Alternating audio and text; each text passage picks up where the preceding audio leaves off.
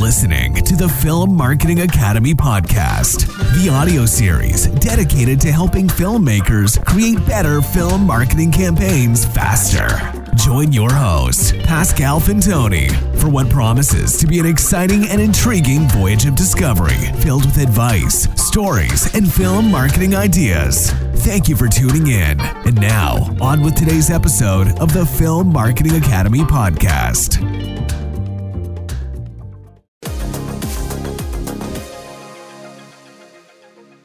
So it's film marketing, Pascal, and you already made the allusion to the time traveling phone box. We're not talking about time traveling police boxes, we're talking about time traveling phone boxes. We've already had a reference to music today.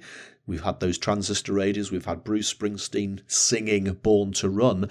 We are going to talk about Bill and Ted Face the Music. What do you think? Oh, I am so excited. It's taking every ounce of my body not to say no way to you or to do uh, the air guitar uh, kind of movement and so on. Uh, what an incredible uh, story we're going to share with you. So, just in case you don't know about Bill and Ted, where have you been for the last, you know, 20, 30 years? But uh, William Bill S. Preston Esquire and Ted Theodore Logan are now middle aged men who have failed to create the song that can unite the world world, and time and space is about to collapse. Only one thing for it Bill and Ted decide to jump inside the time traveling phone booth to steal the song from their future selves. And as we've learned from previous episode of Bill and Ted, if you steal from yourself, it's not theft. Do you know? I love time travel films. I just there's something about it. It, it it, it just gets into your head, doesn't it? That the complexity of the of, of the ramifications of what people are actually trying to do. Now we uh, we've talked about Back to the Future before, and obviously films like Terminator. There's a time travel thing there, and and it's it is that paradox, isn't it? It's you go into the past if you go into the past to murder your father before you were born, then how could you have been born to go back into the past to murder your father? Therefore, you didn't murder him, therefore you would have been born, therefore you would have been able to. And by the time you get into that circular logic, you you absolutely destroy your you know your, your thought processes. But I, I, mean, this is a comedy.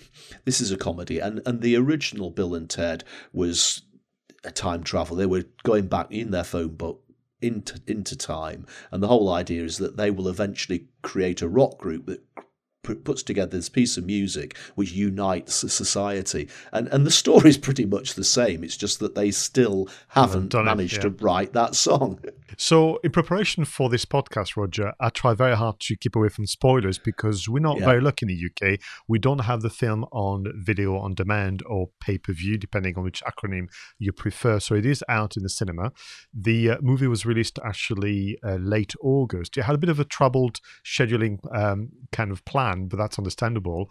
I think it was originally scheduled to be released on 21st of August. Really got excited. Then they said, "Oh, don't worry, we've got it early for you on the 14th." Oh, sorry, now it's going to have to be late now on the 28th of August. So, as ever, um, film goers and, and fans have had to be uh, very, very patient. That's understandable, and that's no in terms of date change, Roger. That's not been as dramatic as some other blockbusters out there. Yeah, yeah. I mean, I think what I need to do before I go to see this one is actually to go back and watch the first two because it must be it must be 10 years at least since I've seen though these films. Um, but what, what what do you think of the actual marketing they're doing now that they have got the the, the launch on on the go? Well I think they played I think they've played a very clever game. What I mean by that, I don't want to give them credit if that's not really their doing. but so it begins in Christmas 2019. You know, we are, we are announced obviously that the movie is about to be to be released. You know, and with the first posters and images. And Alex Winter, who plays obviously uh, Bill, uh, also shared it on, on Twitter. Uh, um, and what we know is that they were really, really keen to release the movie in the summer to catch that summer market. So in February, the teaser poster and a new version of the trailer was out. Um, then a month later, of course, uh, COVID happened. So they had to kind of release then the second trailer without giving too much away and of course made the decision for US only for now to go on video on demand. So it was a very safe uh, marketing bet, but that's because, of course, what they could rely on is the fan base who got so excited about Bill and Ted Face to Music that they couldn't resist but go back to the first two Bill and Ted Excellent Adventure, 1989, and Bill and Ted's Bogus Journey in 1991. Sorry, I'm laughing because I'm remembering scenes as I'm talking to you, Roger. and it's making me laugh when they, they're actually taking on death, you know, playing um, a battleship and stuff like that. And what happened really is that suddenly everybody from Mark Kermode, you know, my go-to film critic, all the way to the, the local film buffs, created retrospectives videos on YouTube. So we made a comment earlier about the 5 billion views daily. In a space of a month, fans around the world creating nothing short of 24,000 videos looking back at the first Bill and Ted uh, movies. I mean, that's incredible, isn't it? But again, they're tapping. I mean, the studio won't have paid very many of those people for producing those videos. I mean, the, the, there's possibly some of the people with bigger um, subscriber lists may have got some sort of payment for doing it. But I, I, re- I expect that out of those 24,000 videos, most of them were done for free. And yet just think of the word of mouth that's created for this film. I mean, they're tapping into the nostalgia, they're tapping into the fan base. You know, I'm surprised, you know, and we're doing it as well. Mm. So we're adding to that. Um, and, you know, you should never underestimate the power of, of YouTube. And, and again, as you said, 5 billion views a day. It's the second biggest search engine after Google. Um, and, and of course, people are going to type in Bill and Ted, and they're going to come across these retrospective reviews, and it's going to point people towards seeing uh, this it's, just going to fuel the appetite. So, you know, my comment to you here, you know, who needs marketing when you have fans like this? yeah. And and and there's also obviously the contributions. So Alex Winter, uh, as you know, has moved on to film production, uh, whereas Ke- Keanu remain as uh, film performance, you could argue. So he's very active on, on, the socials, and even did in May when I, I, think they knew that they were have to delay till August. So to keep the fan kind of engaged, he also did a, a bit of a competition on social media where people had to essentially um, imitate, you know, the the air guitar playing of the Wyld Stallyns for a bit of a cameo on you know kind of uh, tucked away TV screens, you know, during the, the main the main story of Bill and Ted Face to Music. The the fans are also going crazy about potential Easter eggs. So where there would be objects, scenes, characters, and more from the first two. Um, so I, I think this movie is going to be talked about for quite some time. Yeah, and, and it will undoubtedly create another series of unforgettable memes, I guess. Mm. You know, because there's always the things you can remember from the first two films, like the way they sing Bohemian Rhapsody by Queen. you know, the, the telephone box. I mean, it's it's a straight rip off of the TARDIS out of Doctor Who. Uh, although it's not bigger on the inside than it is on the outside, but that is effectively what it is—a time traveling um, telephone box. So I can't wait to see what the cultural references are that they've built into this new film.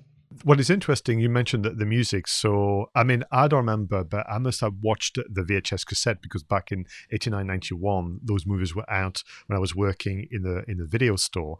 I mean, I must have watched those movies so many times because they would just lift your spirits and, and the acting was so on point in terms of, you know, the goofy Californians and so on living in San Dimas. Um, People don't like the second one. I like it a lot, actually. It's a much smarter storyline, potentially. That's mm-hmm. why it disconnected with a much younger audience. But the way they take on death and the way they actually, you know, uh, possess, you know, uh, his dad's body and he pretends to be Keanu Reeves, you know, uh, Ted and so on. It's just some beautiful moments in that.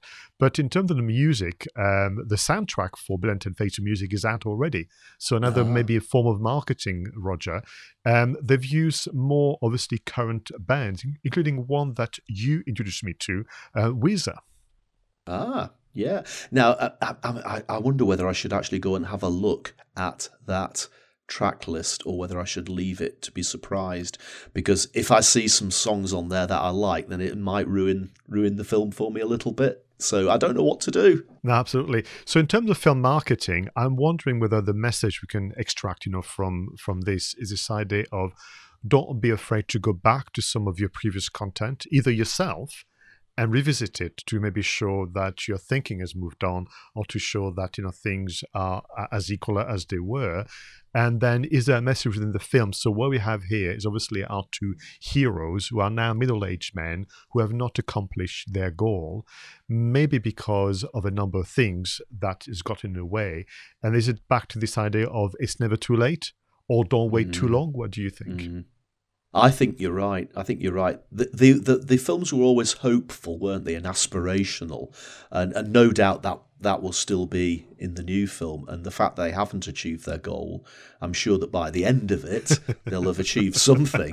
And and and and yeah, you know, absolutely, we talk about all the time on this podcast consistency of content and repurposing of content, and of course, you should go back to what you've already done and tweak it, bring it up to date, rewrite it, re-image it, whatever it is. But yeah, we can take some strong lessons from Bill and Ted. So I'm really looking forward to seeing this one. Oh, do you know? I think our audience has kind of gathered that that you and I are pretty excited. I mean, we we are film buffs, and we would watch. My, my mum used to say to me when I was younger, "You're happy as long as it moves and makes sounds." That's true. I watch anything, but I have to say, at this moment in time, with what we're going through, this is going to be the movie to cheer everyone up. Yeah, I think we all need a little bit of cheering up, Pascal, don't we? We all need a little bit of cheering up. So, I think that brings us to the end of another episode of Two oh, Geeks oh, no. and a Marketing Podcast. You know, we sh- we could get back into the time traveling phone box and go back and talk about another film, but we'll we'll leave that for the next episode. So that just leaves me to say thank you as always, everybody, for watching the show or listening to the show if you listen to the audio version of Two Geeks in a Marketing podcast. Please subscribe, leave us comments where you consume your content, and until next time, let's ask you to go out there and make sure that your marketing is done right. I was Roger Edwards, and he was Pascal Fintoni.